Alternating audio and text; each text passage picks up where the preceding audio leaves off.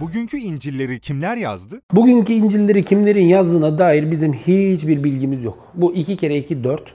Yani bilimsel çalışmalarda batıda özellikle batı dünyasında yapıldı bu çalışmalar geçmişte. Yani İncil'lerin yazarları, nerede yazıldıkları, e, bunların edebi türünün ne olduğu birçok çalışmalar yapıldı. Şimdi e, arkadaşlar e, biz e, bugünkü İncil'lerin e, Matta, Markos, Luka, Yuhanna özelinde konuşuyorum. Bunlara kanonik İncil'ler deniyor, kilisenin İncil'leri. Biz bu İncil'lerin 70-110 yılları arasında e, Markos, Matta, Luka, Yuhanna sırasıyla yazıldıklarını tahmin ediyoruz. Bilim dünyasında yapılan araştırmalar genellikle bu şeye atıfta bulunuyor. Buna mesela Ferdinand Christian Bauer daha geç tarihlere atfetmiştir İncil'leri. 130-140'lı yıllara atfetmiştir.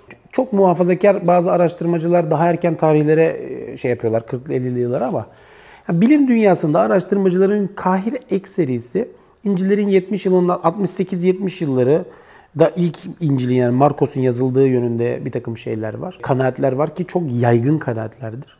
Diğer İncil'lerin e, işte 80-85 yıllarında Matta'nın ve Luka'nın 90-110 e, yıllar arasında da Yuhanna'nın yazıldığı kabul ediliyor. Bu metinler yazıldıkları zaman birincisi İncil adını taşıyorlar mıydı?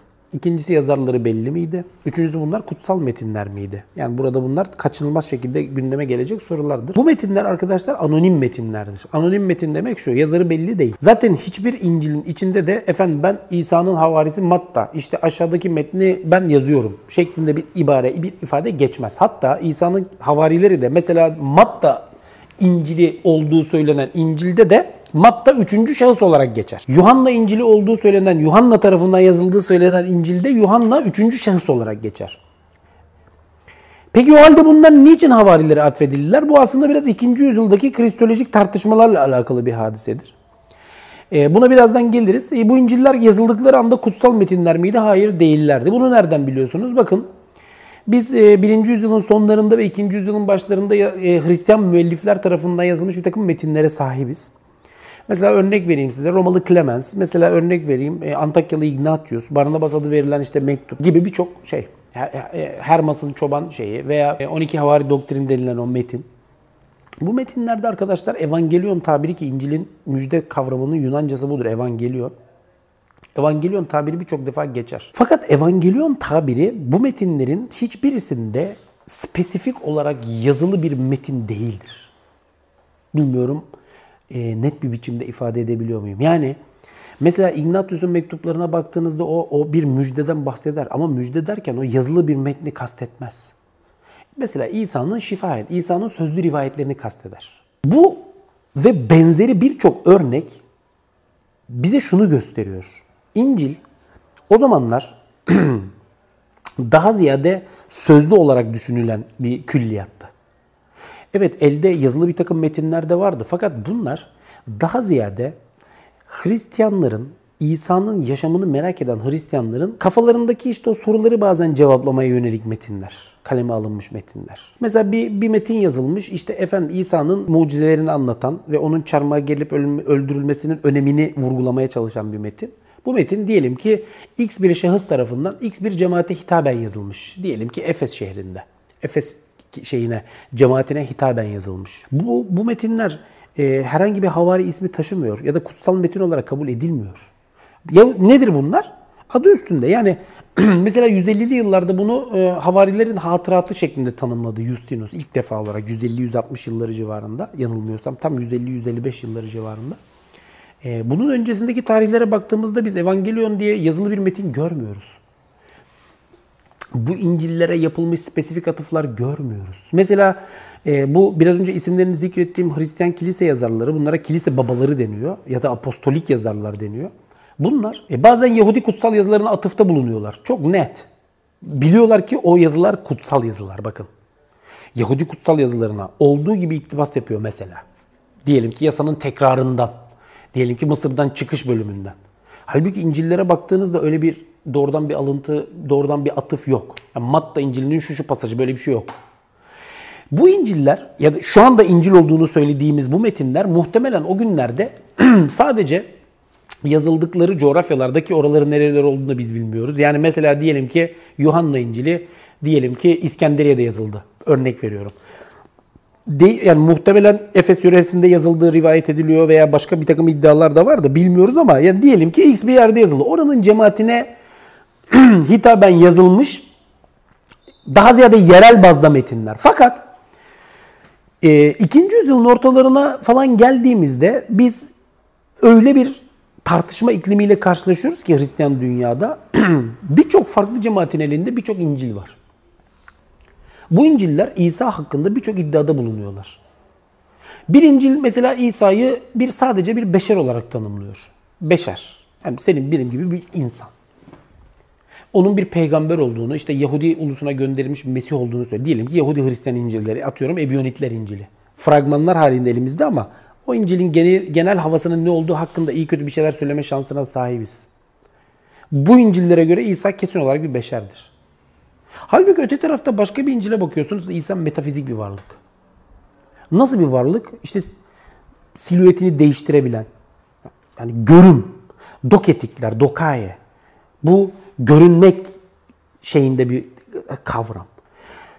Doketikler İsa'nın sadece bir görüm olduğuna inanıyorlar. Mesela İsa'nın çarmıha gerilmediğini söylüyorlar. Glausias'tan e, şey yapan Basilides'in bu şekilde Glausias, e, Basilides'in Glausias'tan ve Glausias'ın da Petrus'tan e, böyle bir gelenek devraldığı, İsa'nın çarmıha gerilmediğine inandıkları, bu gibi bazı doketik oldukları rivayet edilen Hristiyanların. İşte İsa'nın silüetini birisiyle değiştirdiği ki o kişinin Kireneli Simon olduğu rivayet ediliyor. Kireneli Simon'un biz kim olduğunu biliyoruz. İsa, Romalı askerler İsa'nın çarmıhını ona taşıtmışlar mesela.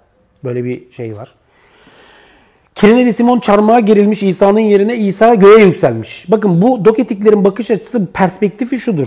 İsa silüetini başka birisiyle değiştirdi. Hani şey gibi yani bilmiyorum uygun bir örnek olacak mı ama belki yeni nesiller gençler Terminator filmini hatırlarlar. Terminator 2 filmi yani Arnold Schwarzenegger'ın o sıvı metal vardır orada. Anında başka birisinin kılığına bürünebiliyor falan. Ha öyle bir şey olduğunu tasavvur Mesela bunlar Mısır merkezli Hristiyanlardır gnostik boyutları ağır basar. Doketik oldukları söylenir. Bunların kendi metinlerin yani özellikle Nakamadi literatüründe 1945'te birçok İncil metinleri bunlardan bulundu. Ve bunların metinlerine bazılarına baktığınızda İsa'nın bu şekilde şey yapıldığını görüyorsunuz. Bazı İncil metinlerine bakıyorsunuz ya da bazı metinlere İncil demek de doğru değil. Bazı Hristiyan metinlerine bakıyorsunuz. İsa'yı anlatan, İsa'yı tanımladığını iddia eden bazı metinlere bakıyorsunuz. Bunlar İsa'nın mesela diyelim ki örnek vereyim size. Diyorlar ki Mesih iyi Tanrı tarafından gönderilmiş bir varlıktır. İyi Tanrı. Yani bunun kaçınılmaz sonucu olarak bir de kötü Tanrı var. Ne oluyor? Dualiz bir Tanrı anlayışı o İncil metninden bize yansımış oluyor. Yani bir tarafta iyi Tanrı var. Bu iyi Tanrı kim?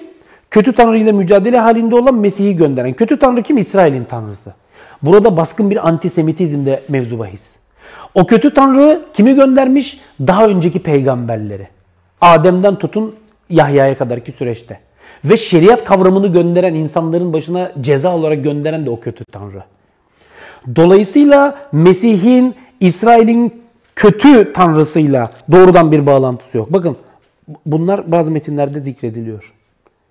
Bunun gibi 365 tane tanrı olduğunu ileri süren Hristiyanlar da var. İki tane tanrı olduğunu ileri süren Hristiyanlar da var. Üç tane tanrı olduğunu ileri süren Hristiyanlar da var.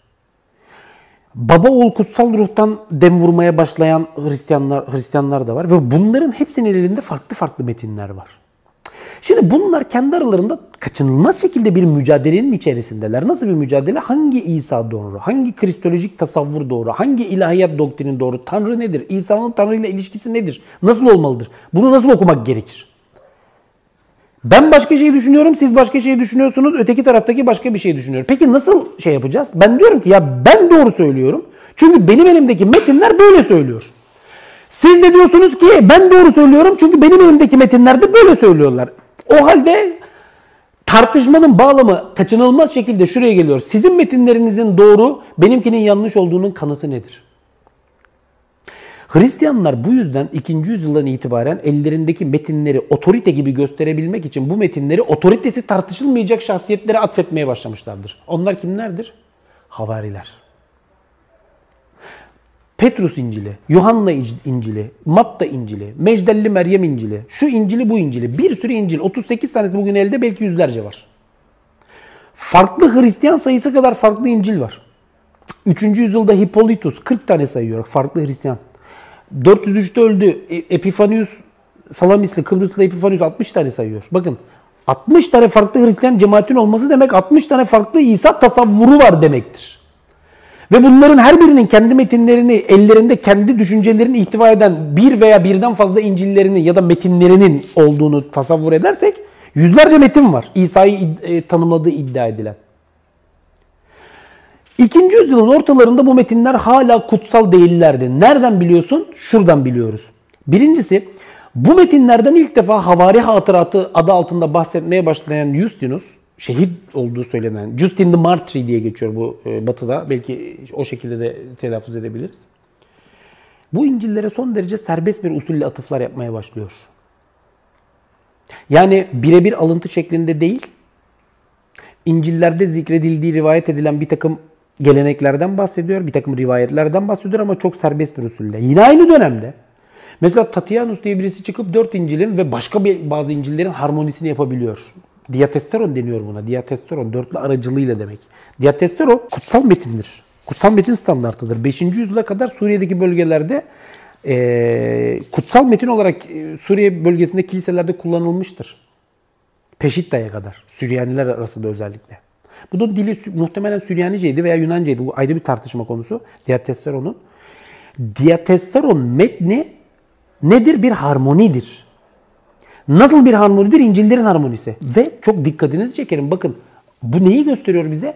İncil metinleri üzerinde ya da İncil gelenekleri üzerinde ya da bir takım metinler üzerinde rahatlıkla oynama yapılabildiğini. Aynı dönemde Markion bilim adamları tarafından sadece Luka metni olduğu tahmin edilen ama yakın dönemdeki başka bazı araştırmalarda Luka İncil'ine yakın başka bir İncil de olabilir veya Luka metnine kaynaklık teşkil eden başka bir metin de olabilir deniyor.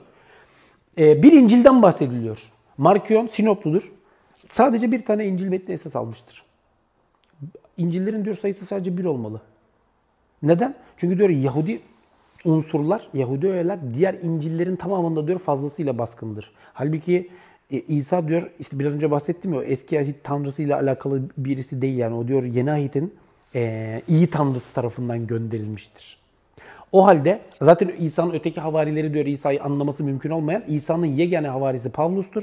Pavlus'un yegane e, doğru temsilcisi benim. Pavlus'u da muhtemelen en iyi anlayan kişi kendi hekimi Luka'ydı. O halde diyor Luka İncil'i ya da Luka ile bağlantılı olduğu rivayet edilen bir İncil tek İncil'dir. Ötekilerin hepsini şeye ıskartaya çıkartıyor. 180'li yıllarda bugünkü Lyon, eski adıyla Lugnon'da bir psikopos var. Irenaeus. Çok meşhur bir eseri vardır. Sapkınlara karşı diye Türkçeleştirebiliriz. Orada diyor ki İncil'lerin sayısı 4 olmalıdır. Bakın. Irenaeus diyor ki İncil'lerin sayısı ancak ve ancak 4 olmalıdır. Kendisince bir takım sebeplerle. Detay. Onlara girmeyeyim. Fakat bu bize şunu gösteriyor. Demek ki İncil'lerin sayısı 4 değil. Ya da en azından bütün Hristiyan dünyada İncil'lerin sayısı 4 değil. Bu hem 2. yüzyılda yaşanan tartışmaların bize gösterdiği hem de 2. yüzyılda yaşanan bu tartışmaların ardından Irenaeus'un bu önerisi bizim için bir ölçüdür, bir ölçüttür, bir göstergedir. Nedir bu? İncil'lerin sayısının belirlenmesine yönelik bir araştırma var. Bir arayış var. İşte bu dönemdir ki İncil'lerin yazarları olarak İsa'nın havarileri ön plana çıkarılmaya başlanmışlardır. Ve bu havariler İncil'lerin yazarları olarak gösterilmeye başlanmışlardır. Bir sonraki aşamada arkadaşlar e, biz 4. yüzyıla kadar aslında bu tartışmaların iyi kötü yaşandığını göreceğiz. 4. yüzyılda toplanan bir takım konsillerde mesela bunlardan birkaç önemlisini zikredeyim sizlere. Laodokya konsili 363'te ya da Kartaca konsili e, ki bu İncil'ler konusunda İznik konusuna çok atıf yapılır İncil'ler konusunda. E, bu doğru bir bilgi değil. E, bu biraz önce ismini zikrettiğim o Laodokya ve Kartaca konsillerinde bir e, yeni ahit standartının oluşturulmasına dair kanonlar neşredilmiştir. Biz e, 4 İncil'in e, orada şeyin içerisine e, şu anki isimleriyle birlikte dahil edildiklerini görüyoruz. Ve bu bir gelenektir, gelenekleşmiştir. Ancak Batı'da yapılan araştırmalar bu geleneğin doğruyu te, e, doğruyu yansıtmadığını, e, bilimsel ölçütler e, ışığında ortaya koyuyor. E, bugün benim kişisel kanaatim şudur. Belki Luka ismini taşıyan İncil'in e, Pavlus'un öğrencisi ve hekimi olan Luka tarafından yazılmış olması muhtemeldir. Fakat Havari Matta'nın Matta İncil'inin yazarı olduğunu söylemek mümkün değil. Havari Yuhanna'nın e, Yuhanna İncil'inin yazarı olduğunu söylemek mümkün değil. Mümkün değil. E, arkadaşlar e, Markos Pa- Petrus'un e, öğrencisi tercümanı olduğu rivayet edilir Markos'un. E, bu İskenderiye Kilisesi de kendi kuruluş e, efsanelerini Markos'a dayandırır. Bu Yuhanna Markos diye birisi var. Yeni Ahit'te adı geçen o olabilir. E, Markos İncil'inin yine ye- bu Markos 70'ler öğrenci grubunda ismi zikredilir. Hippolytus'un bir eserinde de o şekilde geçer. E, bu Markos'un o Markos olması mümkün değil.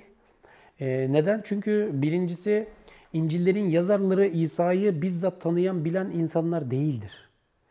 İkincisi bunlar havarileri de bizzat tanıyan, bilen insanlar değildir.